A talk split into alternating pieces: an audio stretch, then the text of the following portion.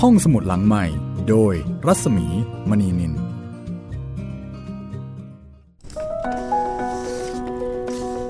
สวัสดีค่ะ ต้อนรับคุณผู้ฟังเข้าสู่รายการห้องสมุดหลังใหม่นะคะ กลับมาเจอเจอกันที่นี่อีกครั้งนะคะ วิทยุไทย PBS www.thaipbsradio.com ค่ะ พบกับเราสองคนนะคะ ดิฉันรัศมีมณีนิน แล้วก็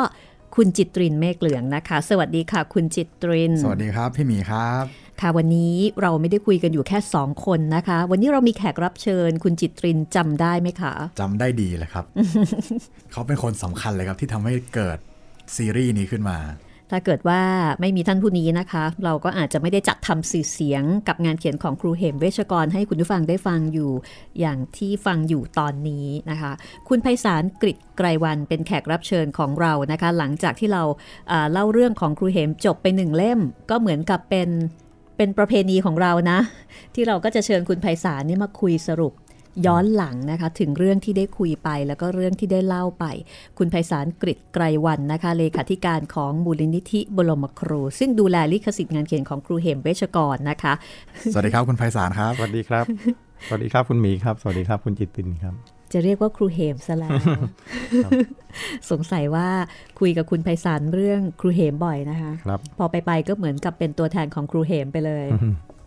วันนี้ค่ะเราจะมาคุยย้อนหลังนะคะ กับหนังสือผู้มาจากเมืองมืด ครับ อืม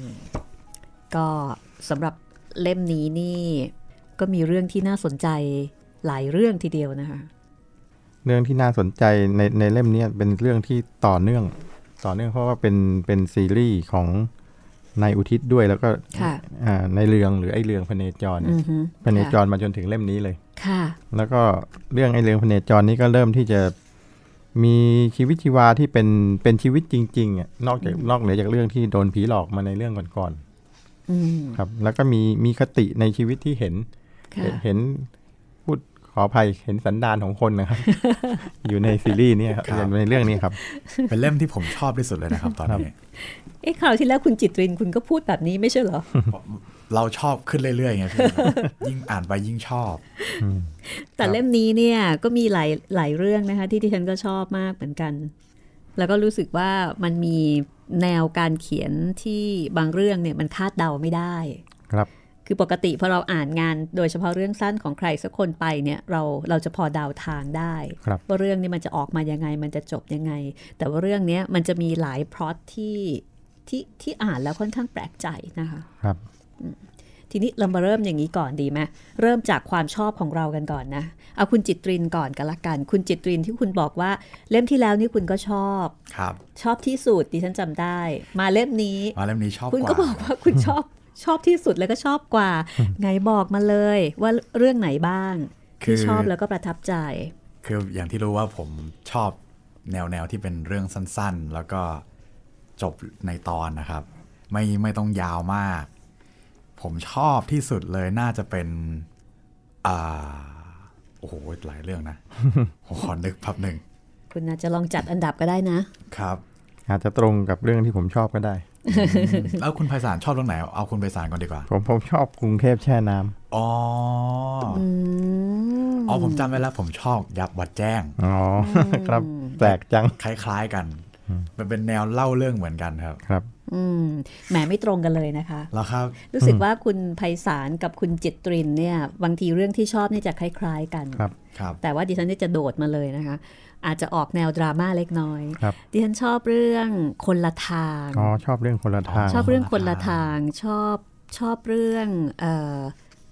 ไอ้ต่อมนี่ก็ชอบนะคะ คือรู้สึกว่าโอ้โหชีวิตมันจะรันทดอะไรขนาดนั้นเนี่ย ไอ้ไพร่พิราบ ใช่ แล้วขณะเดียวกันก็เกิดคำถามว่าเฮ้ยเรื่องแบบนี้นี่ มันมีอยู่จริง ๆ หรือเปล่านะคะ ครับ และขณะเดียวกันที่เดี๋ยวจะถามคุณไพศาลก็คือ เรื่องโรงเรียนครูพยุงที่พี่กับน้องมารักกันน่ะ ครับ โอ้ อันนี้แรง ครับ แรงมากนะคะ แรงจนไม่น่าเชื่อว่าครูเนี่ยจะกล้าเขียนเรื่องแบบนี้ ครับ อันนี้คือคือเรื่องที่ที่ประทับใจนะคะ ครับ คือเชิญคุณห เอ่ มี อของคุณไพศาลนอกเหนือจากเรื่องเอ่ออะไรนะคะ กรุงเทพแช่น้ำ กรุงเทพแช่น้ำแล้วมีเรื่องไหน ชอบ คะ เรื่อง ที่ วิญญาณ ที่ช ทรมาน อบโอ้วิญญาณทรมาน เรื่องปู่โสม อืม อันนี้ อื ก็ มอันนี้อันนี้จริงก็ชอบนะ อืม มีมีหลายเรื่องที่ชอบคือมันเป็นค ความชอบหรือมันจะเปลี่ยนไปตามวัยตาม ค่ะ ประสบการณ์ชีวิต สมัยตอนที่ผมอ่านผู้มาจากเมืองมืดแรก ๆ เนี่ย ยังอายุก็ยี่สิบแถวนั้นนะครับ อืม ผมอ่านเรื่องคนละทางแล้วผมผ่านเลยไปเลย อืม มันไม่อิน ค่ะ แล้วก็รู้สึกว่ามันมันไม่มีตอนที่เป็นผีๆหรืออะไร ก็ มันไม่สนุก ก็ยังรู้สึกว่า เอ๊ะทำไมครูเอาเรื่องนี้มาเขียนทำไม อืม แต่พอเราผ่านชีวิตผ่านอะไรมามากขึ้นเนี่ย พอพอไปอ่านแล้วรู้สึกโอ้โหมันเป็นเรื่องที่มันบีบคั้น อืม บีบคั้นหัวใจ ค่ะ มันเป็นเรื่องของความเสียสละมันเป็นเรื่องของแสดงให้เห็นถึงคุณธรรมในใจคนน่ะ ค่ะ ใช่ไหม ดราม่ามากค่ะ ครับ ก็ตัวละครที่เป็นที่พาเอาเอาเป็นว่าตัวตัวละครที่พาคนรักของตัวเอก ค่ะ ที่ที่เป็นผีไปแล้วเนี่ย ไปตามหาไปสืบหาที่อยู่ที่อะไรเนี่ย คือเขาทำด้วยความจริงใจบริสุทธิ์ใจจริง อืม ๆ แล้วก็เล็งเห็นถึงถึงเจตนาที่แท้จริงอะว่าทำไมเขาจะต้องปลีกตัวหายไป ค่ะ นะอันนี้เป็นการมองที่เห็นถึงจิตวิญญาณของมนุษย์เห็นถึงด้านดี ใช่ เนี่ยอันเนี้ยดีมากเลยซึ่งตอนนั้นพอเรายังอยู่ในวัย เรียกว่ายังอายุไม่มากเนี่ยผ่านโลกไปไม่มาก เราก็จะเฉยเฉย คือเรื่องนี้เดียนชอบ ตรงที่ว่ามันเป็นการเสนอมุมมองใหม่ของคนที่อกหักแล้วก็ไม่สมหวัง ๆครับ คือยุคสมัยปัจจุบันเนี่ยพออกหักไม่สมหวัง บางทีก็มักจะทำในสิ่งที่ในสิ่งที่มันเป็นอันตรายกับคนอื่น แล้วก็ไปยื้อยุดฉุดกระชากมาอะไรทำนองนั้น แต่ว่าในเรื่องคนละทางเนี่ยคุณอเนกนี่น่าสงสารมากนะคะ ครับ แล้วก็เป็นคนที่เหมือนกับเอ่อเขาจริงจังจริงจังในความรักมาก ครับ จริงจังมากอย่างไม่น่าเชื่อ ครับ แล้วก็รักษาเนื้อรักษาตัวในการที่จะไม่ทำความเสียหายให้กับอีกฝ่ายหนึ่ง ซึ่งปัจจุบันนี่มันคงหาได้ยากมากแล้วอะนะคะ ครับ ในขณะเดียวกันสามีของแฟนคุณอเนกเนี่ยโอ้โหดิฉันอ่านแล้วก็แบบนี่มันมีจริง ๆ เหรอผู้ชายที่เป็นแบบนี้เนี่ยผู้ชายที่ดีที่เห็นอกเห็นใจ แล้วก็ไม่มีเรื่องของความหึงหวง อันนี้มันเป็นการเป็นการเสนอด้านดีของมนุษย์ที่น่าสนใจค่ะ ครับ กับปัญหาของความรักที่มันมีคนสามคนเข้ามาเกี่ยวข้องกัน ครับ แมนมากครับ แมนมากมันไม่ แมนมาก มีเรื่องของความหึงหวง เรื่องของการที่จะมาด่าทอจิกตีอะไรกัน ไม่มีเลย แต่ทุกคนเนี่ยทำความเข้าใจแล้วก็คิดถึงคนอื่น ครับ อันนี้ถือว่าเป็นมุมมองความรักที่สวยงามนะคะ คือครูเหมผมสะเคยย้อนกลับมาอ่านตอนที่มีมีความรู้สึกในทางดีแล้วแล้วก็รู้สึกอินแล้ว ค่ะ ก็รู้สึกว่าเหมือนครูเหมจะสร้างชีวิตอุดมคติขึ้นมา ใช่ ยูโทเปีย ค่ะ งานของครูเหมหลายเรื่องนะคะ ในเรื่องของความรักเนี่ยจะออกแนวอุดมคติ แล้วผู้ชายจะเป็นคนดี ค จะ รับ เป็นส่วนใหญ่ ถึงแม้จะเป็นคนไม่ดี อย่างเรื่องของนายสุธีอะคุณจิตริน ครับผม แต่สุดท้ายแล้วเขาก็จะสำนึกตัวได้ ใช่ ครับ เออ ก็คือ คือเป็นผู้ชายที่ใช้คำว่า เป็นผู้ชายที่มีจิตสำนึกของความรับผิดชอบที่ดีอะค่ะ ครับ จะเป็นอย่างนี้ทั้งนั้นเลย ครูเหมอาจจะผ่านการทะเลาะกันเบาทะเลาะเบาะแว้งกันของการหึงหวงเป็นเป็นต้นเหตุเนี่ย อืม เห็นจนเอื่อม จนรู้สึก ค่ะ ว่าทำไมคนเรามันไม่ไม่ ไม่อยู่กันดีๆ ไม่มองอีกทางหนึ่ง อืม ไม่เกิดทัศนคติอีกทางหนึ่ง ค่ะ ก็อาจจะเป็นแรงผลักดันให้เขียนเรื่องนี้ขึ้นมาเลย อืม หรืออีกทางหนึ่งก็คือครูเหมได้เห็นชีวิตคนจริง ๆ ที่เข้าใจพระอย่างจริง ๆ ก็มี อืม ก็เป็นไปได้ทั้งสองทาง อืม ค่ะ ครับ อันนี้ก็โหตอนอ่านนี่น่าสงสารมากเลยนะคะสำหรับคุณ นั่นเองเนี่ย ครับ จริง ๆ จะมีไหมเนี่ยสมัยนี้ ก็ จากไปได้สักไม่ถึงปีอะมั้งเดี๋ยวก็ลืมละ คงน้อยพี่ คงน้อย เนอะ ครับ เขาแบบว่าเอ่อปักใจจริง ๆ เลย ในแง่หนึ่งครูเหมก็เป็นนักดนตรีที่มีเพื่อนฝูงในวงการดนตรีอยู่มาก ค่ะ จริงๆ ผมก็เป็นนักดนตรี ผมก็มองว่าในชีวิตความรู้สึกของคนดนตรีเนี่ย เขาบอกว่าคนเล่นดนตรีจะอายุยืน อืม เหมือนเหมือนครูของผมเนี่ยครูแสวงวิเศษสุด ค่ะ ท่านก็อายุยืนมาก ค่ะ แล้วก็ จะเห็นได้ว่าจิตใจเนี่ยของคนดนตรีนี่ท่านดีจริง ๆ เวลาครูแสวงท่านเล่าเรื่องในอดีตอะไรให้ฟังเนี่ย ครั ค่ะ บ แล้วพอมาอ่านเรื่องครูเหมในภายหลังเนี่ย ก็รู้สึกเลยว่าเออบุคคลหรือตัวตนบุคคลในอุดมคติที่ครูเหมสร้างขึ้นมาเนี่ย มันมีตัวจริงอยู่นะ อืม ในในยุคสมัยหนึ่งเนี่ยเพราะว่าผมสัมผัสมากับคนดนตรี ครู ครับ ดนตรีเนี่ยเพราะฉะนั้นตัวละครนายอเนกเนี่ยก็เป็นนักดนตรี อื เนี่ย ม ครูเหมชี้ขึ้นมาว่า มันจะต้องมีอะไรมาจันลงให้จิตใจเนี่ย ไปไปในทางที่ดี อืม ดนตรีก็เป็นทางหนึ่ง อืม ก็เลยปลูกปลูกตัวละครที่เป็นนักดนตรีขึ้นมา ค่ะ จริงๆ ความจริงผมมีอีกเรื่องหนึ่งที่ชอบมาก ๆ เหมือนกันครับ เรื่องมรดกบังคับครับ อันนี้คือเป็นคอมเมดี้มากครับ ครับ อ่าแล้วแบบโอ้โหมันตลกจังเลย คือไม่ได้ตลกแบบเอ่อเยาะเยาะเย้ยอะไรนะครับ แต่ว่าแบบมูดมูดของมันดูเออเพลิดเพลินดี อันนี้น่ารัก ครับ ค่ะ น่ารักตรงเอ่อเจ๊กฮะอะ อืม ใช่ไหมเอ๊ะ ใช่ เจ๊กฮะเจ๊กฮะใช่ไหมที่เป็นพ่อเขาว่าที่เป็นผีที่มาเข้าอ่ะ ใช่ เออแล้วก็ตลกตลกเอ่อแม่หมอ ใช่เอาจะเอาคนจะเอาอะไรใยใย อีอีจ่ายเลี้ยงหมู จ่ายเลี้ยงหมู อ่าเดี๋ยวจะเอาอีจ่ายเลี้ยงหมูมา แล้วเดี๋ยวจะถูกดูดเข้าท้อง ใช่ผมผมผมอ่านแล้วแบบโอ้โหตลกจังเลย คือ เรื่องเนี้ยน่ารัก ครูเหมท่านมีอารมณ์ขันแล้วท่านก็มีมุมมองเหมือนกับว่า ผู้หญิงผู้ชายก็จะเลือกคนที่อยู่ในในวัยแบบมันหนุ่มๆสาวๆสดชื่น สดชื่น ค่ะ แต่แต่ครูเนี่ยเขียนในในเวลาที่ครูเนี่ยผ่านโลกผ่านชีวิตมามาก อืม ท่านก็เลยมองว่า คือมันจะไปอะไรกันนักหนา สุดท้ายมันก็แก่ไปด้วยกัน เดี๋ยวนะคะ ตอนที่ครูเขียนเรื่องซีรีส์พูดผีปีศาจไทยเนี่ยครูอายุประมาณเท่าไหร่คะ โอ้ครูครูตั้งตั้งแต่แรกเลยนะครับพูดผีปีศาจนี่ตั้งแต่สองสี่เจ็ดหกโน่นแหละครับ ครูอายุประมาณเท่าไหร่อะคะ สองสี่เจ็ดหกก็ครูก็อายุ ครูเกิดสี่หกก็นั่นนะฮะสามสิบ อ๋อ โอ้ก็ไม่ ประาณ แก่มา 30 ก ครับ แต่ว่าสมัยก่อนนี่ถือว่าเป็นผู้ใหญ่มากนะ ครับ สมัยปัจจุบัน 30เนี่ยถือว่าเด็ก ครับ แต่ว่าสมัยก่อนเนี่ยโอ้โห คือลูกเต้าโตแล้วอะ ก็ครูก็อยู่กินกับคุณย่าแช่มมาตั้งแต่ยี่สิบต้นๆเลย อืม เป็นผู้ใหญ่แล้วเพียงแต่ว่าท่านไม่มีลูกเท่านั้นเอง ค่ะ อายุวัยสามสิบท่านก็มีเพื่อนทั้งที่อายุมากกว่า อายุ ค่ะ น้อยกว่าเนี่ย มากมาย ค่ะ คนที่เป็นระดับศิลปินบรมครูก็เยอะแยะที่ที่ท่านรู้จักสมาคม ค่ะ ด้วย อย่างพระเทวาพินิมิตรเพราะว่าครูเหมท่านได้รับคัดเลือกให้เป็นหนึ่งในศิลปิน 70 ท่าน อืม ที่เข้าไปวาดอ่าซ่อมซ่อมแซม ภาพวาดจิตรกรรมฝาผนัง ค่ะ ในในอุโบสถวัดพระแก้ว อืม ตอนนั้นครูเพิ่งจะปีสองสี่เจ็ดเจ็ดศูนย์นะฮะที่ได้ได้เลือกเข้าไปเนี่ยเพิ่งอายุยังไม่ถึงสามสิบเลยครับ อืม แต่ว่าครูก็ไปรู้จักเพื่อนวงการศิลปินเนี่ย ที่ท่านอายุมากก็มีอายุน้อยก็มี แต่ที่อายุน้อยกับครูคงจะหายากฉะนั้นครูก็มีความเป็นผู้ใหญ่ อายุสามสิบนี่ครูเป็นผู้ใหญ่เต็มที่แล้ว อืมค่ะ เพราะฉะนั้นก็มีค่ะมีความตกตะกอนทางความคิด ใช่ และ ครั ก็ บ ทางประสบการณ์ในระดับหนึ่งทีเดียวนะคะ ครูก็เลยสะท้อนทัศนะออกมาจากปากของในเรือง ค่ะ ว่าว่าพี่ใหญ่เนี่ยที่จะอาจจะต้องได้เมียที่สูงอายุกว่าเนี่ย แต่ว่า อ๋อ ชีวิตมั่นคงมัน เออ ดีกว่า คือคือจะไปหาทำไมเมียเด็กแล้วจะอยู่เป็นแบบกัดก้อนเกลือกินอะไร ค่ะ ก็ครูสะท้อน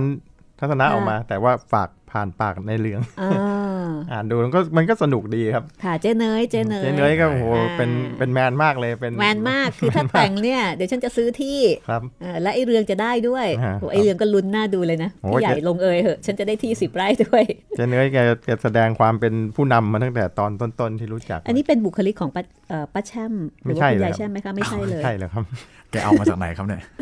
ก็อย่างที่ว่านะฮะครูท่านมีเพื่อนอยู่ทุกวงการเรารู้ไม่ได้เลยว่าครูจะรู้จักใครบ้าง แต่แต่เชื่อได้ว่าบุคลิกอย่างเจเนยมีตัวจริง แน่นอน อื มีแน่นอน มมอืมสายเปย์ เจ๊จัดหนักอะไรทำนองนี้นะคะ ทีนี้นอกเหนือเอ่อนอกเหนือจากเรื่องเรื่องหลาย ๆ เรื่องที่เราได้คุยกันไปแล้วเนี่ยนะ เอ้คุณจิตรินคุณมีอะไรจะถามคุณไพศาลนะที่ส่งประเด็นให้ไป อ๋ เนี่ อย ครับ ผมมีผมสงสัยเรื่องนี้มาก เออ คือสามเล่มที่แล้วมาครับ ดูวิธีการเขียนของกูเหมจะเป็นแนวแบบใช้ตัวบุคคลที่สามเล่า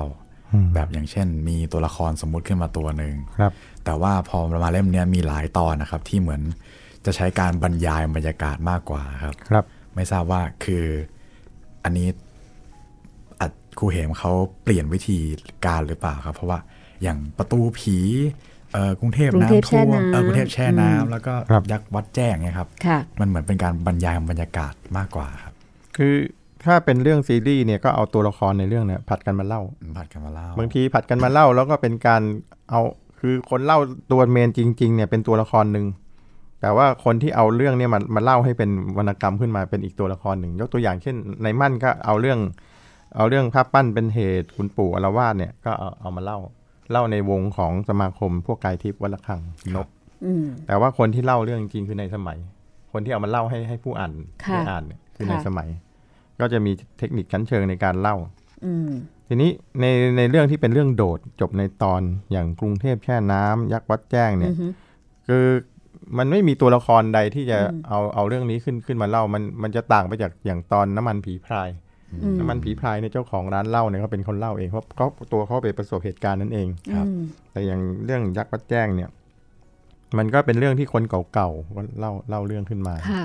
นะแล้วก็มีการเล่าถึงเอ่อการกินเหล้าสมัยก่อนว่ากี่แก้วถึงจะเริ่มมึนกี่แก้วถึงจะเริ่มเมา อืมอืมอืม ว่ากันเป็นโครงกรอน ครับ ไปเลยนะฮะ อืม ก็ ค่ะ ก็ครูก็หยิบตรงเนี้ยอยากจะมาเขียนให้ให้คนสมัยของครูเมื่อ ค่ะ เมื่อ 50 ปีก่อนเนี่ยเพราะย้อนไปอีกย้อนขึ้นไปอีกเรื่องเรื่องกรอนเกี่ยวกับการกินเหล้าเนี่ย ค่ะ ก็เลยผูกเรื่องขึ้นมาเป็นยักษ์วัดแจ้ง เราก็ ค่ะ จะเห็นได้ว่าแก่นเรื่องเนี่ยมันไม่ได้เป็นเรื่องพูดผีปีศาจอะไร อืมมีผีออกมานิดเดียวเองตอน ใช่ ท้ายค่ะ เป็นเรื่องของความอ่าเป็นเรื่อง เหมือนครูอยากจะเขียนสารคดีอย่างเงี้ยไหมคะ และอยากจะถ่ายทอดความรู้ที่ได้รู้มา แต่ว่าเอ๊ะจะเอา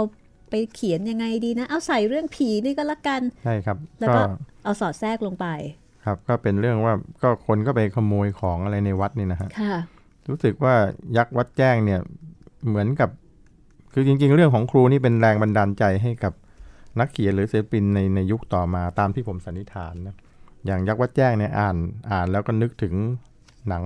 ไม่รู้ได้ดูกันหรือเปล่าฮะเรื่องท่าเตียน อืม ค่ะ ได้เอาเพลงมาเปิดด้วยเหมือนกัน ยักษ์ ค่ะ วัดแจ้ง ค่ะ ยักษ์วัดโพ ค ค รั รั บบ ค่ะ แล้วตอนต้นเรื่องมาของของท่าเตียนเนี่ยก็ก็มีคล้ายๆ อย่างยักษ์วัดแจ้งในเรื่องนี้เลย อืม เนี่ยที่ที่ว่าคนที่ขโมยของมาก็เจอ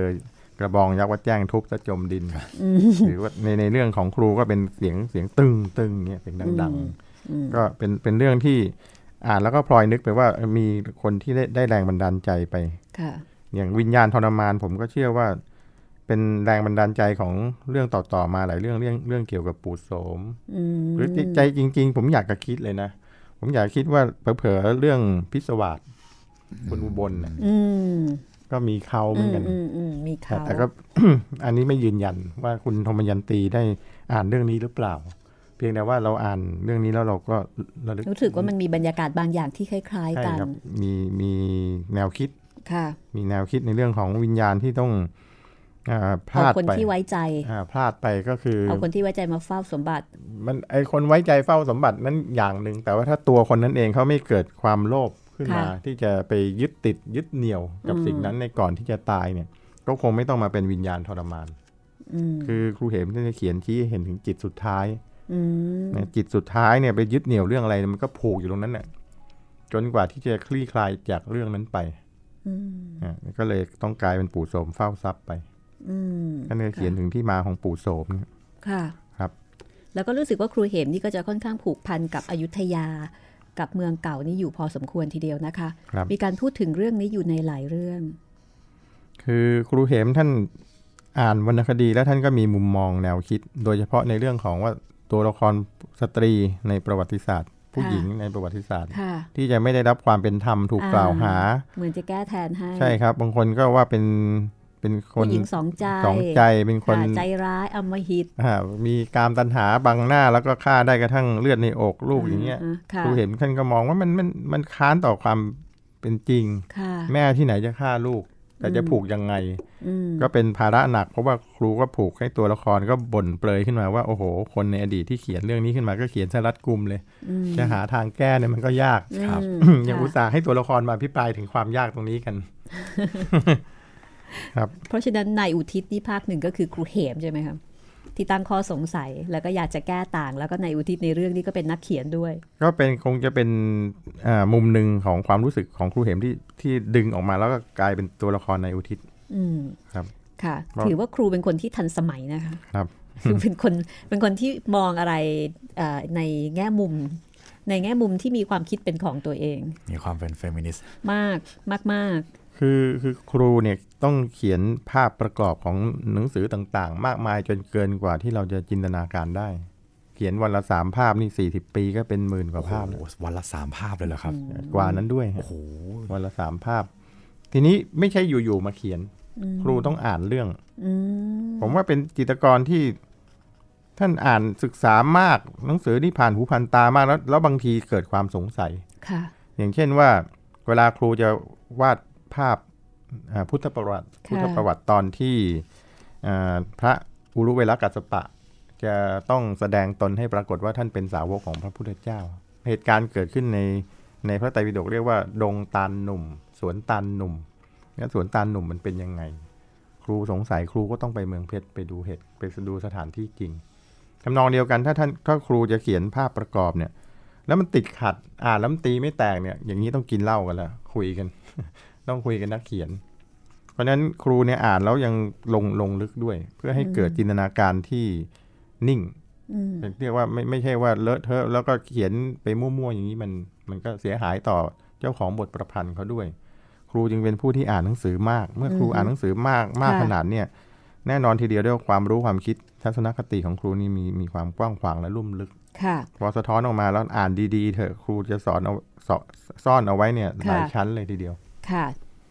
ดิฉันแอบแอบนึกอยู่ในใจว่าครูเนี่ยเข้าข้างผู้หญิง ครับ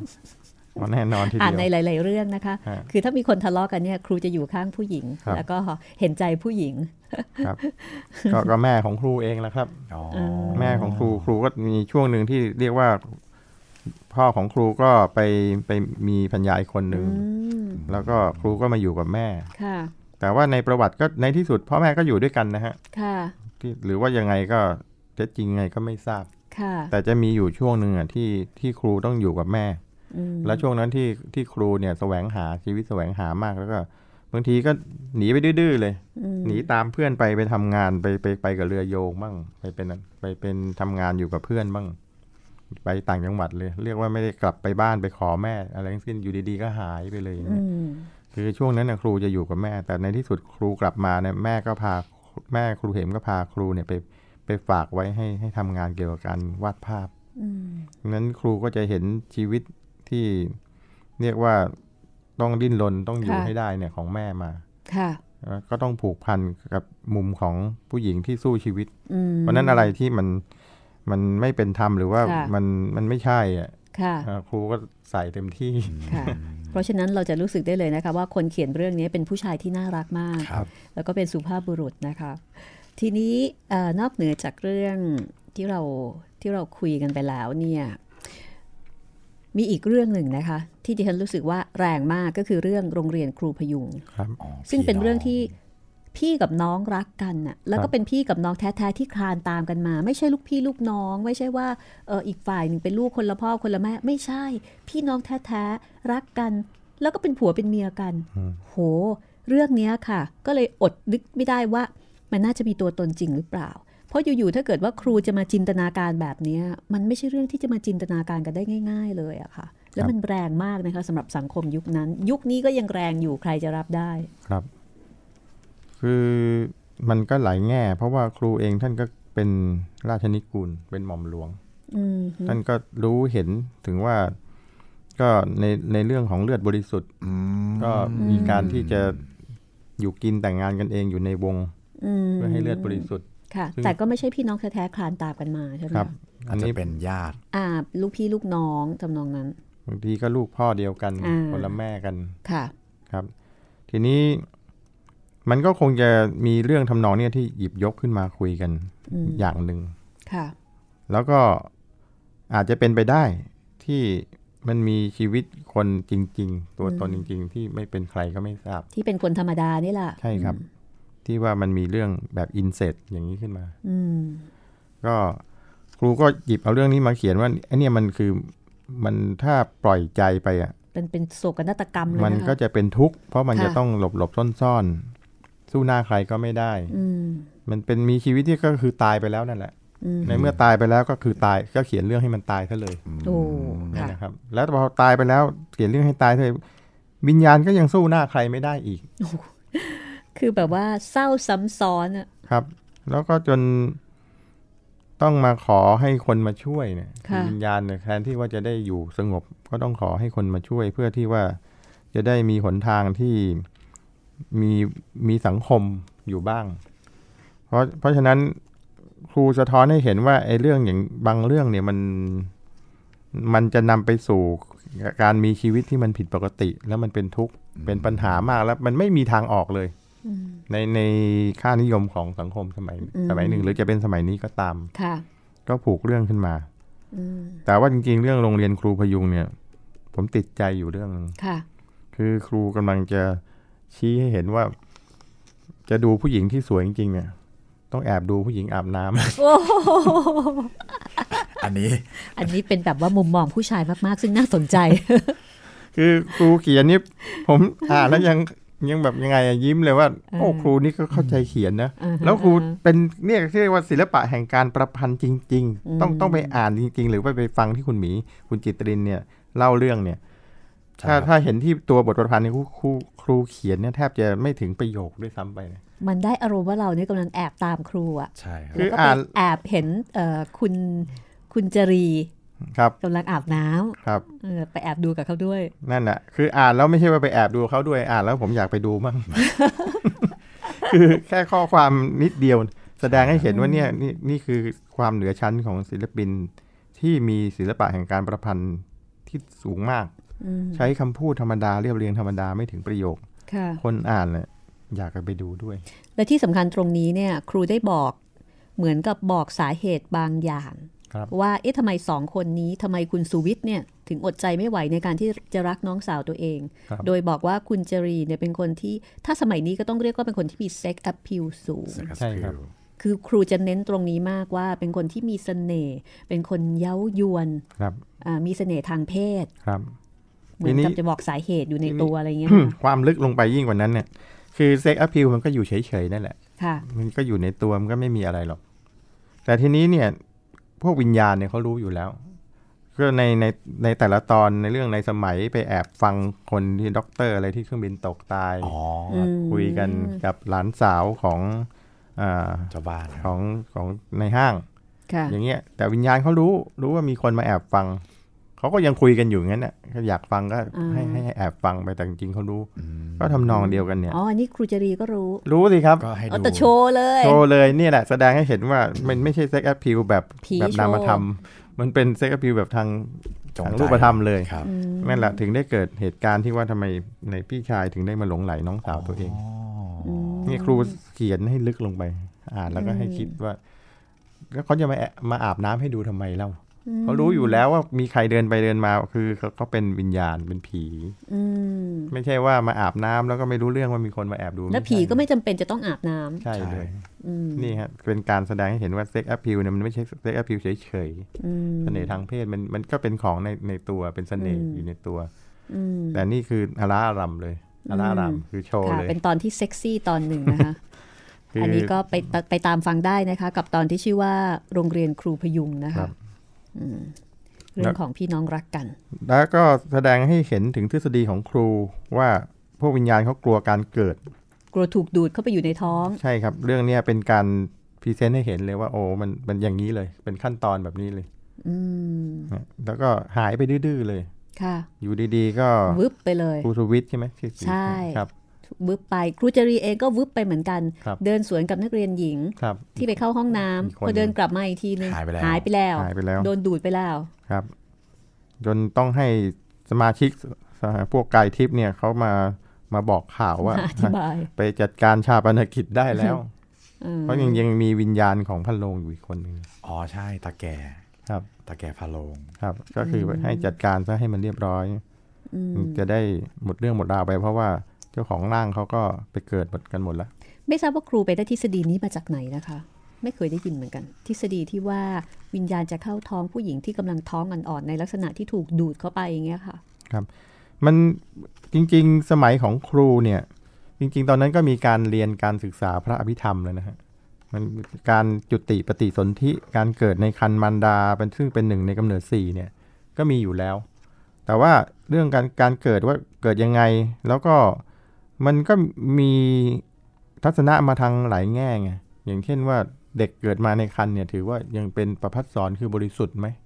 ถ้าบริสุทธิ์ก็คือยังยังถ้าเหมือนกับไม่มีวิญญาณสิ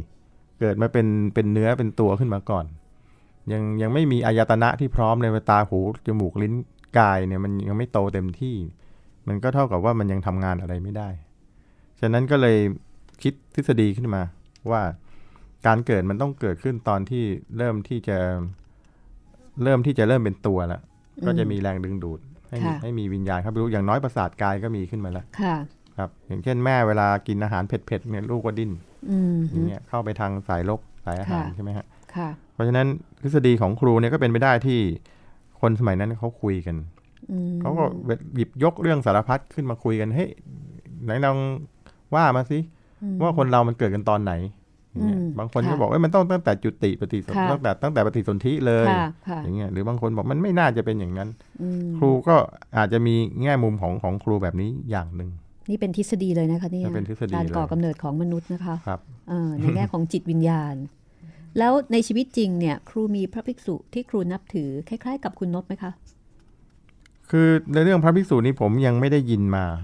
แต่ว่าครูมีครูบาอาจารย์ที่ท่านเหมือนกับแทบจะไม่ไม่เป็นภิกษุ แต่ท่านก็เป็นเป็นเกจิทางเป็นคารวาสถ์เป็นคฤหัสถ์อย่างอาจารย์เฮงไพรวัน อ๋ออาจารย์เฮง อาจารย์เฮงนะครับอาจารย์เฮงไพรวัน เป็นใครคะดิฉัน เป็ ไม่ น รู้จัก ท่าน เลย ท่านเป็นเกจิในในยุคนั้นเลยเป็นผู้มีจอมขมังเวท ครับ ว้าว เป็นเป็นผู้มีวิชา แล้วก็มีลูกศิษย์ลูกหามาก เหรียญท่านเหรียญท่านแพงมาก ครับ คุณจิตรินคุณรู้จัก จิต ด้ ติ วน ยเหอุต ร สา อ ห์รู้จัก ค ด้ รั ว บ ย รู้รู้รู้จักครับเล่นพระครับ อ๋อถึงว่า อืม ครับนั่นแหละครับ อาจารย์เฮงไพรวันเนี่ยท่านขลังท่านเป็นคนอยุธยาท่านท่านขลังใช่ไหมคุณจิตติน ใช่ครับ อ่า เหรียญเหรียญท่านเช่าบูชาเป็นหลักเป็นหลักหกหลักครับ โอ้โหอย่างนั้นเลยนะครับ ครับ วันนี้เพิ่งรู้นะครับ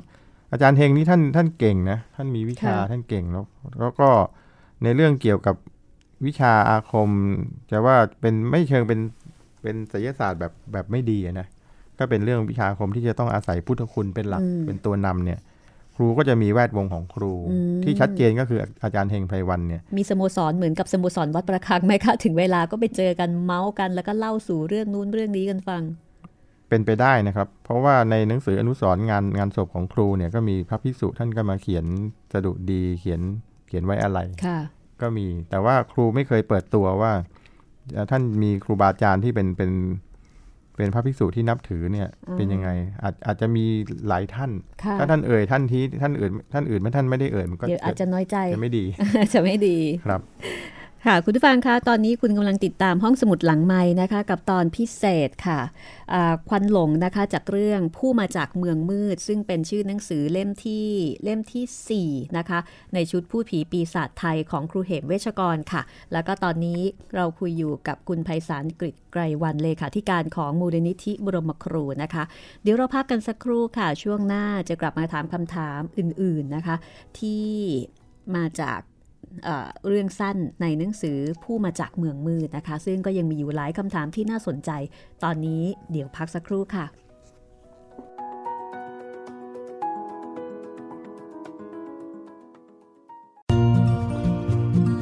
ห้องสมุดหลังใหม่ โดยรัศมีมณีนิน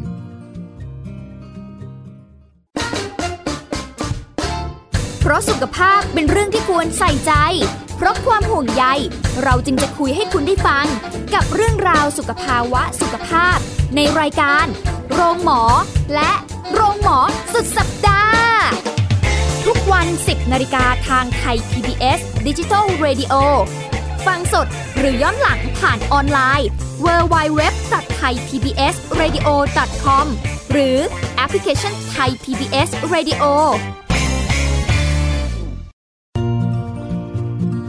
ห้องสมุดหลังใหม่ โดยรัศมีมณีนิน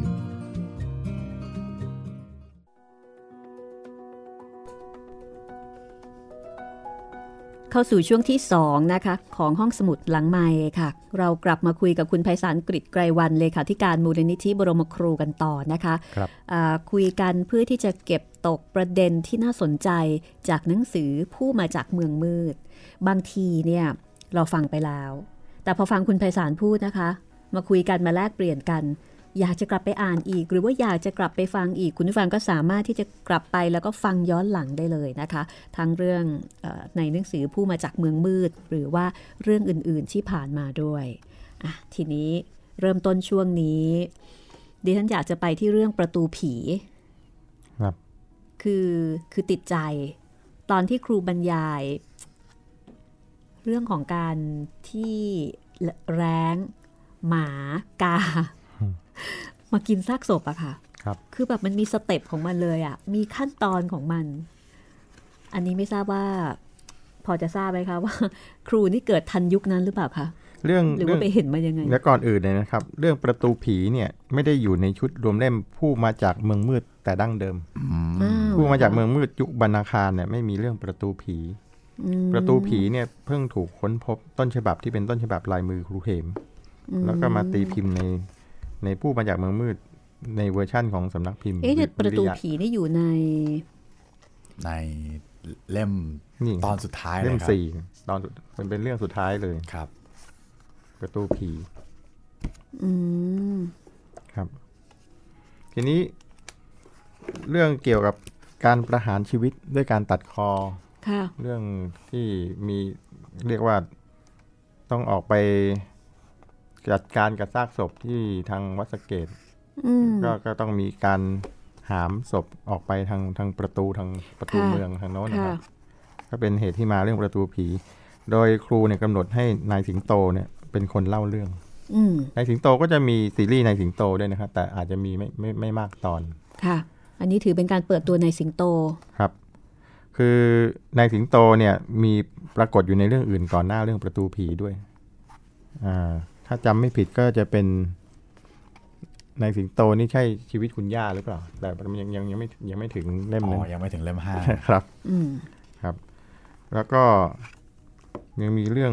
เป็ดเหาะก็ยังไม่ ค่ะ ถึงนะครับ ยังค่ะ แต่ที่แปลกใจก็คือว่า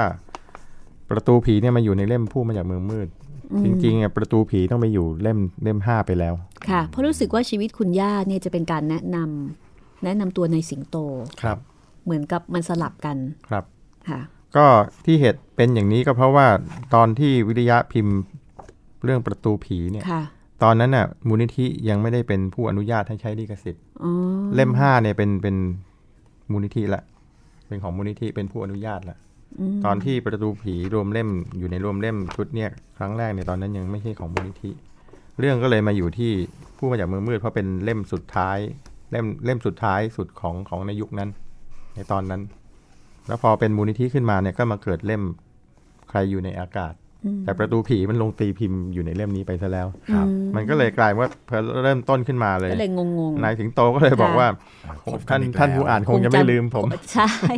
เราก็แบบ เอ๊ะ เท่าที่เราจำได้เราไม่เคยรู้จักกันนี่นา เออเรามาตอนไหน มาตอนไหนจำไม่ได้ ครับ ตอนนั้นเล่านี่ก็ถามกันใหญ่เอ๊ะ ตกลงมาตอนไหนนี่ทำไมเราจำไม่ได้ ครับ ทีนี้เรื่องเหตุการณ์ที่มีการประหารชีวิตที่ว่าเนี่ยไอไอเรื่องที่ว่าหันศพหรือเรื่องอะไรขั้นตอนต่างๆ บรรยายถ้าเห็นภาพเลยเหมือนกับ มาก ไปอยู่ในเหตุ มากๆค่ะ เหตุการณ์เนี่ย อันนั้นก็เป็นเป็นเรื่องตอนท้ายแต่ตอนเหตุการณ์ที่ตอนตัดคอเนี่ย ตัดหัวประหารชีวิต ผมฟังจากอาจารย์ประทวนว่าครูเหมท่านทำงานไปว่าอารมณ์ดีๆท่านก็เล่าให้ฟัง อืม บอกเออทวนจะเล่าให้ฟัง อืม บอกว่าสมัยก่อนเนี่ยนะ เวลาเขาไปประหารชีวิตกันเนี่ย คนนี่ก็จะไปดูกันเป็นไทยมุงเนี่ยเขาล้อมลานประหารเลย แล้วก็จะมีต้นไม้อยู่อยู่รอบ ครูเกิดทันเหรอคะ ๆ ครูน่าจะทันนะครับ โอ้ โอ้โห น่าจะทัน นี่ถ้าเป็นสมัยนี้นะ อาจจะมีการไลฟ์สดอะไรกันหรือเปล่า โอ้ เนี่ย โหไม่ไหวนี่ จะโหดมากเลยอะ ครับ เพราะว่าครูเกิดในสมัยรัชกาลที่ห้าครับ อืม ทีนี้ที่ครูเล่าให้ฟังแล้วอาจารย์ประทวนมาเล่าให้ฟังอีกทีหนึ่งอาจารย์ประทวนเป็นประธานมูลนิธินะครับ ค่ะ ก็คนก็ไปไปมุงดูกันคนที่มองไม่เห็น เพราะว่ามาอยู่ในวงหลังๆแล้ว ค่ะ ก็ปีนต้นไม้ดู ต้นไม้ที่รายรอบลานประหารนั่นแห ก็ ละ จะมีคนขึ้นไปอยู่ข้างบน ขึ้นไปขึ้นไปบางคนขึ้นไปเร็วหน่อยก็ได้ที่นั่งสบายนั่งบนกิ่ง บนอะไรก็นั่งกันไป โอ้โห บางบางคนที่ขึ้นไปช้ากว่าเขาก็ไม่มีที่ก็ต้องใช้วิธีห้อยห้อยกัน โโห เอาขาเกี่ยวเอาเกี่ยวแล้วก็แงะหน้ามองดูกันในภาพกับหัว อืม แล้วก็ดูกันไปก็เพเพเพชรฆาตกับรำไป อืมค่ะ รำไปแล้วก็อย่างที่เคยได้รู้กันมาเนี่ยรำแล้วก็มีการทำครั้งที่หนึ่งครั้งที่สองเนี่ยเป็นการหลอก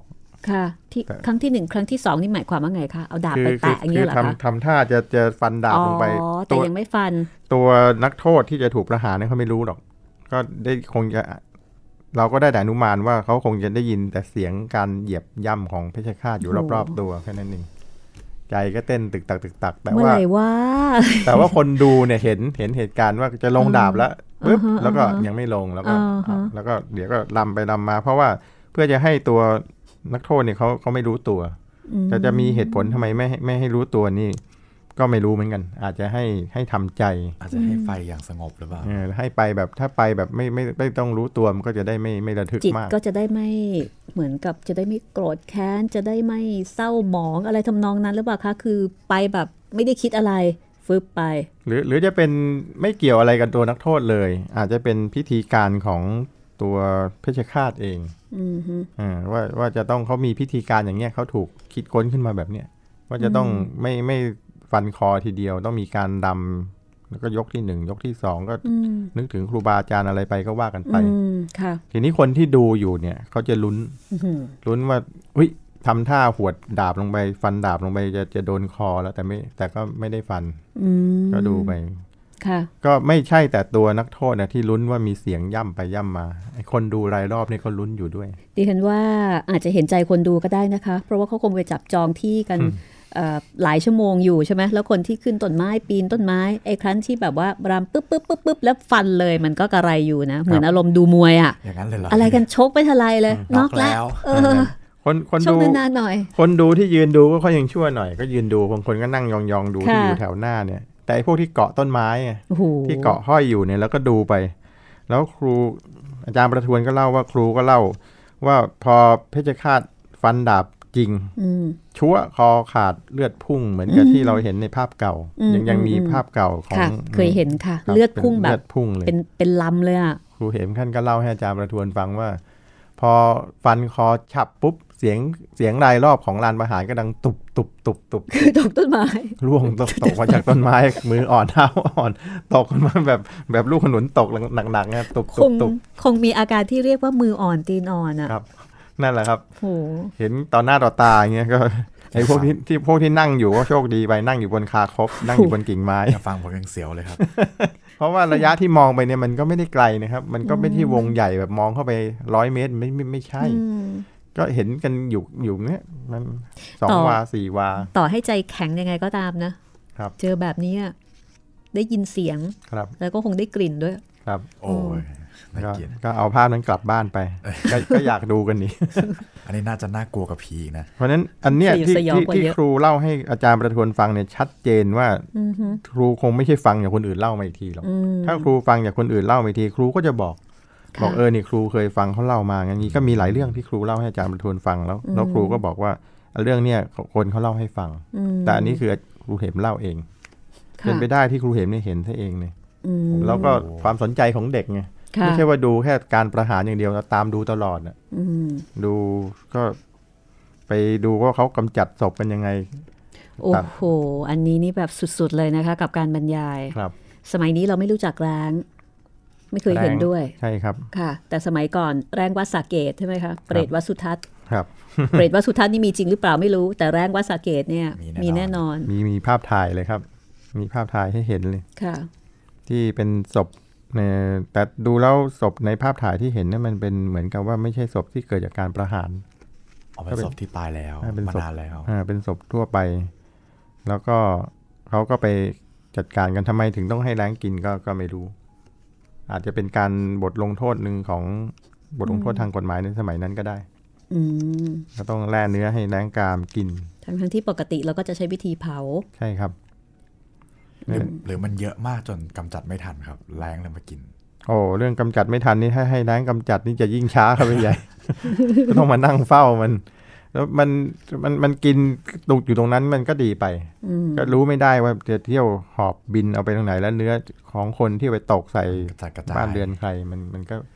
ก็ต้องควบคุมกันนะครับ พูดถึงว่าสมัยก่อนนั้นนะคะ พื้นที่บริเวณที่มีแรงจิกกินซากศพเนี่ยคงเป็นพื้นที่ที่ไม่มีใครอยากจะเดินผ่าน หรือว่ามีไม่มีใครอยากจะเข้าไปใกล้เลยนะคะ เพราะมันคงเต็มไปด้วยซากศพ ครับ แล้วก็แรงโหบรรยากาศมันคง มันยิ่งกว่าป่าช้าอีกอะ ผมคิดว่าเมื่อเอ่อกำจัดด้วยวิธีให้แรง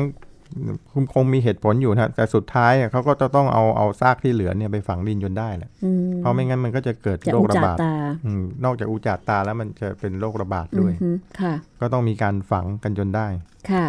ครับแต่ว่าเป็นเรื่องที่ครูเนี่ยเอามาเล่าให้ฟังผ่าน ต้องเอาคนเก่าจริง ๆ ก็เลยผูกตัวละครนายสิงโตซะเลย อืม เพราะนายสิงโตนี่เก่าแก่มาก ค่ะ อันนี้เนี่ยคุณผู้ฟังสามารถจะไปตามฟังย้อนหลังนะคะ กับเรื่องประตูผี ครับ และโดยเฉพาะตอนที่บอกว่าแร้งจะเข้ามากินก่อนนะ แล้วก็เพิ่งรู้เหมือนกันว่าหมาเนี่ยมันกลัวแร้ง อืม มันสู้ไม่ได้ ครับ ก็เลยต้องให้แร้งเนี่ยกินก่อน แล้วหลังจากนั้นเป็นอีกาใช่ไหมคะ นะครับ แล้วหมาเนี่ยคือสุดท้ายละ มาแทะกระดูก แรงนี่ก็เป็นพี่เอื้อย อ่าเป็นขาใหญ่นะคะ ขาใหญ่ มีสิทธิ์กินก่อน ครับ โอ้โหแบบบรรยายถึงขนาดนี้เลยนะคะ ก็ทำให้เราได้รู้ถึงเอ่อสภาพของสังคมในยุคนั้น ซึ่งปัจจุบันนี้ถ้าเกิดนึกถึงประตูผีเนี่ยนึกถึงอะไรล่ะคะ นึกถึง ผั ผัด ด ไท ไท ย ย เจ๊ไฟ ประตูผีตรงนั้นก็ผัดไทยทิพย์สมัยผัดไทยลุงพาใช่ไหม ค่ะ นั่นน่ ค่ะ ออกไปทางสอนอสำราญราชตรงขึ้นไป อืม นั่นแหละครับ ค่ะ ตอนนี้มีแต่คนต่อคิวนะคะ ต่อคิวรอกินผัดไทยวันก่อนดิฉันไปมาแถวยาวเลยแล้วก็แบบเฮ้ยต่อคิวอะไรกันอ๋อ กินผัดไทยครับ ไท ต่อย คิวกินผัดไทยนะ นัก คะ นักท่องเที่ยวทั้งนั้นแหละฮะ ค่ะ อันนี้คือเรื่องประตู ประตู ผี ผี นะคะ ซึ่งคุณผู้ฟังก็ลองเข้าไปฟังได้เรื่องนี้นี่กึ่งกึ่งๆสารคดีเลยทีเดียวเชียว ครับ ทีนี้คุณจิตรินอยากถามเรื่องไหนอีก จริงๆ อยากถามเรื่อง น้ำน้ำ น้ำท่วมใช่ไหม ใช่ครับ ครับ แสดงว่าครูเหมนี่ต้องเกิดทันแน่นอน ทันอยู่แล้วครับ ครับ ครูเห็มเกิดทันแน่นอนเพราะ 2485 ใช่ไหมคะ ตอนนั้น อ่าใช่ครับ 2485 ก็เกิดเกิดเกิดสงครามโลกแล้ว ค่ะ สงครามโลกครั้งที่สอง ค่ะ แล้วก็มีสะพานพุทธแล้วด้วย อือฮึ แล้วก็ครูเหมท่านก็ต้องไปอยู่ที่บ้านอยู่ทางฝั่งทนอยู่คลองบางละมาดก็ในรูปถ่ายที่ครูเหมให้กับอาจารย์ประยุทธ์เงากระจ่างไว้เนี่ย ก็เขียนว่าถ่ายที่บ้านบางละมาด ครับ ซึ่งเป็นฉากในในเรื่องที่อยู่ในอ่าน่าจะเล่มเล่มสองอาหลบภัยทางอากาศ อ๋อ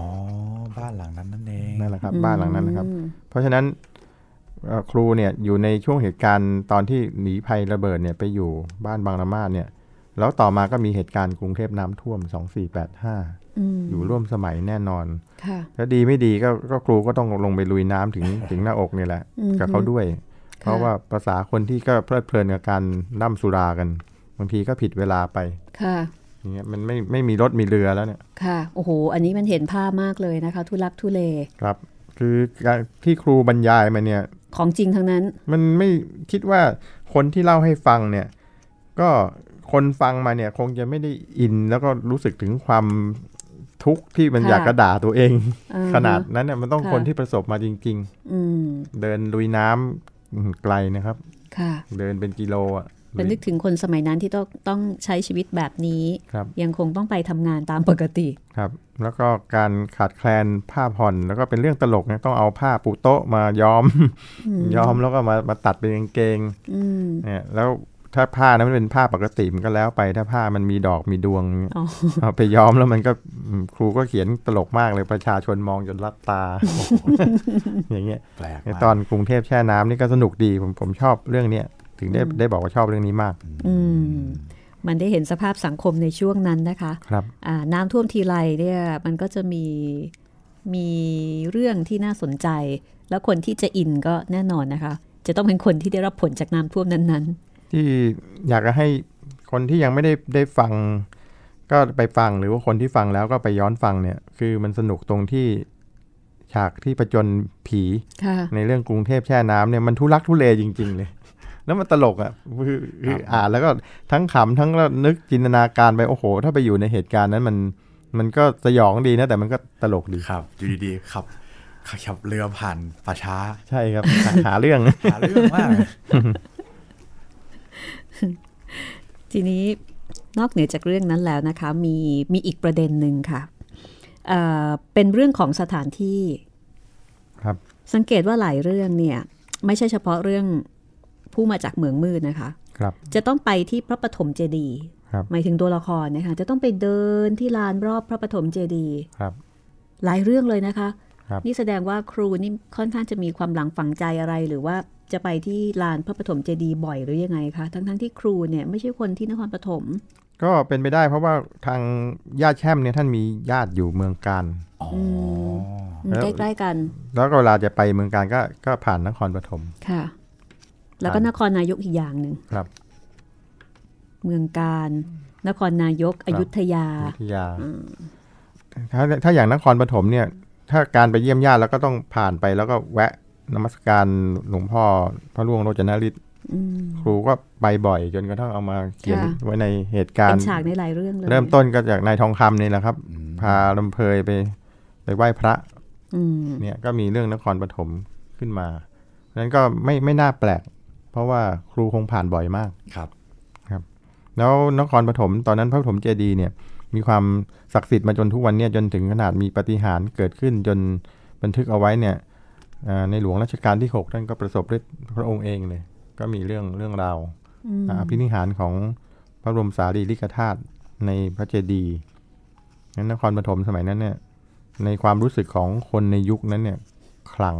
อืมฮึ เป็นสถานที่ที่น่าไปพอๆกับพระพุทธบาทสระบุรี ค่ะ ครับ อืมทีนี้มาถึงเรื่องอีกเรื่องหนึ่งนะคะที่ดิฉันที่ดิฉันชอบคือไอ้ไพร่พิราบ ครับ อันนี้มีอะไรเพิ่มเติมเสริมไหมคะว่ามันมีที่มาที่ไปยังไงคะชีวิตของไอ้ต่อม คือครูท่านก็โตมาในยุคสมัยที่ขุนน้ำขุนนางเนี่ยมีอิทธิพลบารมีสูงมากนะ อืม เรียกว่าสิบอะไรนะ ที่เป็นคำพัง สิบ โคน พ่อค้าไม่เท่าพระยาเลี้ยง ไม่เท่าพญาเลี้ยงเนี่ยนะครับ อืม ฉะนั้นคนก็มีอำนาจราชศักดิ์บุญหนักศักดิ์ใหญ่เนี่ย คือมันแสดงให้เห็นถึงอย่างอย่างเงี้ยเขาเรียกว่าศักดินาแท้ๆนะ อืม คือฐานันดรที่ต่างกัน ค่ะ มี ทำอะไพไร ร่ ก็ผิด มีไพร่มีนายมีเจ้าอย่างเงี้ย อืม ก็เป็นเหมือนกับเป็นเจ้าของชีวิต ค่ะ ไกลๆไปเลย ค่ะ ความรันทดบีบคั้นยังไงเนี่ย ครูก็คงจะได้เห็นมา อืม ทั้งชีวิตคนจริง ๆ แล้วก็เรื่องที่เล่ามา ก็ก็เอามาสะท้อนอยู่ในในเรื่องอันเนี้ยซึ่งบางทีมันก็ดูเป็นเป็นดราม่าเป็น ดราม่ามาก เออเป็นดราม่ามาก นึกถึงเรื่องประมาณลูกทาสอะไรแบบเนี้ยนะคะ ครับ จะว่ามีชีวิตคนจริง ๆ ของของไอ้ไพร่คือไอ้ต่อมในเรื่องหรือเปล่าเนี่ย ก็รู้ยาก ค่ะ อาจจะมีหรืออาจจะไม่มี หรืออาจจะเรื่องอาจจะแรงยิ่งกว่านี้ก็ได้ เพราะว่าครูเองก็มาจากเอ่อครอบครัวที่ ครั มี บ เชื้อมีสาย ใช่ครับ อยู่ในแวดวงในรั้วในวังด้วย ก็ครูก็โตขึ้นมาในวังนั่นแหละครับ อืม ในในเรื่องเรื่องเก่าของบ้านเกิด ค่ะ ครับ อืมเอ่อสำหรับภาพรวมของเรื่องผู้มาจากเมืองมืดนี่คุณไพศาลมองยังไงคะเรื่องนี้ ชุดนี้ คือชุดนี้นี่ก็เริ่มคือจริง ๆ แล้วเล่มสามเนี่ยก็เป็นเล่มที่ดีมากคือเล่มผู้ที่ไม่มีร่างกาย ค่ะ ก็เป็นเรื่องเป็นเล่มที่คลาสสิก ค่ะ ทีนี้เล่มเนี่ยเป็นรอยต่อระหว่างเล่มสามกับเล่มห้าเดี๋ยวเดี๋ยวเราจะได้พบกันในเล่มห้า อืมฮึ เล่มห้านี่จะเป็นในทางของจิตวิญญาณ ความคิด อืม โดยมีเรื่องผีอยู่ เป็นเขาเรียกว่าก็ให้นำเสนอในรูปแบบเรื่องผีเท่านั้นเอง ไม่ได้มุ่งเน้นให้ให้ไปไปจนผีไปจนอะไร อืม แต่ว่าเรื่องเล่มสี่เนี่ยพูดมาจากเมืองมืดเนี่ยก็เป็นการอยู่ระหว่างผีคลาสสิกของเล่มสาม ค่ะ ซึ่งเป็นเป็นความคลาสสิกก็คือว่ามีมีเทคนิควิธีในการ ใน หล กา อ ร ก หลอก สร้างสรรค์มาก ใช่ มา ครับ แบบเนียน ครับ แล้วก็ก่อนที่จะไปถึงเรื่องจิตวิญญาณ หมายถึงว่าเรื่องทัศนคติความคิดอ่าน จิตวิญญาณมนุษย์ ในที่จะปรากฏอยู่ในเล่มห้าเนี่ยเล่มสี่เนี่ย ครูก็เขียนเหมือนกันจะเป็นการดึงแสดงสัญชาตญาณสันดานแท้ธาตุแท้ของมนุษย์เนี่ยขึ้นมา ซึ่งมีหลายรูปแบบในในเรื่องเนี้ย ๆอืม ไม่ว่าจะเป็นเรื่องเรากันเอง ค่ะ ก็เมาซะจนไปไปทำความเดือดร้อน อืม จนต้นผี ค่ะ ต้องออกมาขอเลย ว่า พอเธอะ พอเรากันเองพ อพอได้แล้ว คือมันคือครูเนี่ยกินเหล้าแต่ครูก็ชี้ให้เห็นว่าไอ้กินเหล้าแล้วนั่งสงบอยู่มันก็มีนี่ ค่ะ แต่ไปกินเหล้าแล้วไปทำคนอื่นเดือดร้อนมันเดือดร้อนยังไง ก็อุตส่าห์ปลูกมันก็เป็นเป็นลักษณะหนึ่งสันดานของของคนเนี่ยมัน น่า ออกมา น่า ต ส อน งสารผีมากเรื่องนี้ สวย ผีสวย ครับทำความเดือดร้อน หรือหรือจะเรื่องของเอ่อสัญชาตญาณหรือว่าท่าตุแท้ในใจในทางที่ดีของคนที่ปรากฏอยู่ในเรื่องคนละทางนี่ก็ ค่ะ ก็ดีมากใช่ไหมฮะ อืม แล้วยังจะมีเรื่องโรงเรียนครูพยุง อืม ก็เป็นสัญชาตญาณของคนที่บางทีไปอยู่ในเหตุการณ์ที่มันมีสิ่งเย้ายวน ค่ะ แล้วก็ลืมคิดถึงเรื่องความถูกเหมาะ อะไรที่มันเหมาะสมของที่ควรจะรักษาความเป็นเป็นคนเป็นมนุษย์ พ่าย เอาไว้ แพ้แก่สัญชาตญาณ ใช่ครับ ก็แสดงเห็นแล้วแล้วมันจะมันไม่คุ้มหรอกมันนำไปสู่ความทุกข์ที่แม้กระทั่งว่าตายไปแล้วเนี่ย ค่ะ ก็ยังไปไหนไม่ได้เลย อืม ยังทุกข์ ค่ะ อยู่อย่างนั้นแหละ ค่ะ คือเล่มเนี้เป็นเล่มที่อยู่อยู่กั้นระหว่างผีคลาสสิกคือผี ค่ะ ผีเต็มเต็มๆอะ อ่าฮะ กับเรื่องที่จะนำเสนอในเล่มห้าที่จิตวิญญาณ อันนั้นคือเป็นผีคลี่คลาย ครับ ก็เป็นแล้วจริงๆ ถ้าถ้าครูยังมีชีวิตอยู่เนี่ยจะจะมีเรื่องที่ต่อมาที่น่าสนใจว่าจะเป็นยังไง แต่ผมเชื่อว่าครูครูเนี่ยเขียนทิ้งเอาไว้เยอะมาก แต่อาจจะหมายความว่า ไม่ถูกเหมาะกับตลาดเรื่องผีมั้งเพราะทางผู้พิมพ์เขาก็เลยไม่ได้รีบพิมพ์ไง ครับ จนกระทั่งครูเสียไปก็กระจัดพลัดพรายซึ่งทางมูลนิธิก็กำลังรวบรวมอยู่ ค่ะ แล้วก็ถ้ารวบรวมได้ เพียงพอพอสมควรเนี่ยก็จะได้มานำมาจัดพิมพ์นำเสนอโดยไม่ต้องไปสนใจหรอกว่า ค่ะ ในเรื่องว่ามันทันเวลาไหม ค่ะ คือครูพิมพ์เรื่องนี้มาตั้งแต่ครูยังมีชีวิตอยู่ ืม เนี่ย ค่ะ ถ้างั้นถ้าจัดพิมพ์เมื่อไหร่นี่ก็แจ้งมาทางห้องสมุดหลังไม้ด้วยนะคะ ครับ ค่ะ วันนี้ก็ขอบคุณคุณไพศาลกริไกรวันนะคะ เลขาธิการมูลนิธิบรมครู ซึ่งดูแลลิขสิทธิ์งานเขียนของครูเหมเวชกรนะคะ โดยเฉพาะกับชุดพูดผีปีศาจไทยที่คุณผู้ฟังถ้าติดตามฟังมาคงจะทราบว่าเรื่องผีของครูเนี่ยมันไม่ใช่แค่มีผีเท่านั้นนะคะ มันมีอย่างอื่น ๆ อีกเยอะที่ครูได้สอดแทรกแล้วก็ต้องการต้องการจะสื่อสารไปถึงผู้อ่าน ให้เข้าใจชีวิตมากขึ้นด้วยนะคะ ครับ ค่ะ วันนี้ขอบคุณคุณไพศาลมากนะคะ ครับ ยินดีครับ ค่ะ แล้วก็ลาคุณผู้ฟังกันเลยนะคะ พบกันใหม่กับเรื่องต่อไปค่ะ เรื่องต่อไปก็คือเรื่อง ใครอยู่ในอากาศครับผม อ่า ที่บอกว่าเรื่องนี้ผีคลี่คลาย ออกแนวจิตวิญญาณนะ ครั คะ บ จะเป็นอย่างไรเนี่ย โปรดติดตามค่ะ ครับ วันนี้ลาไปก่อนนะคะ สวัสดีครับ สวัสดีค่ะ สวัสดีครับ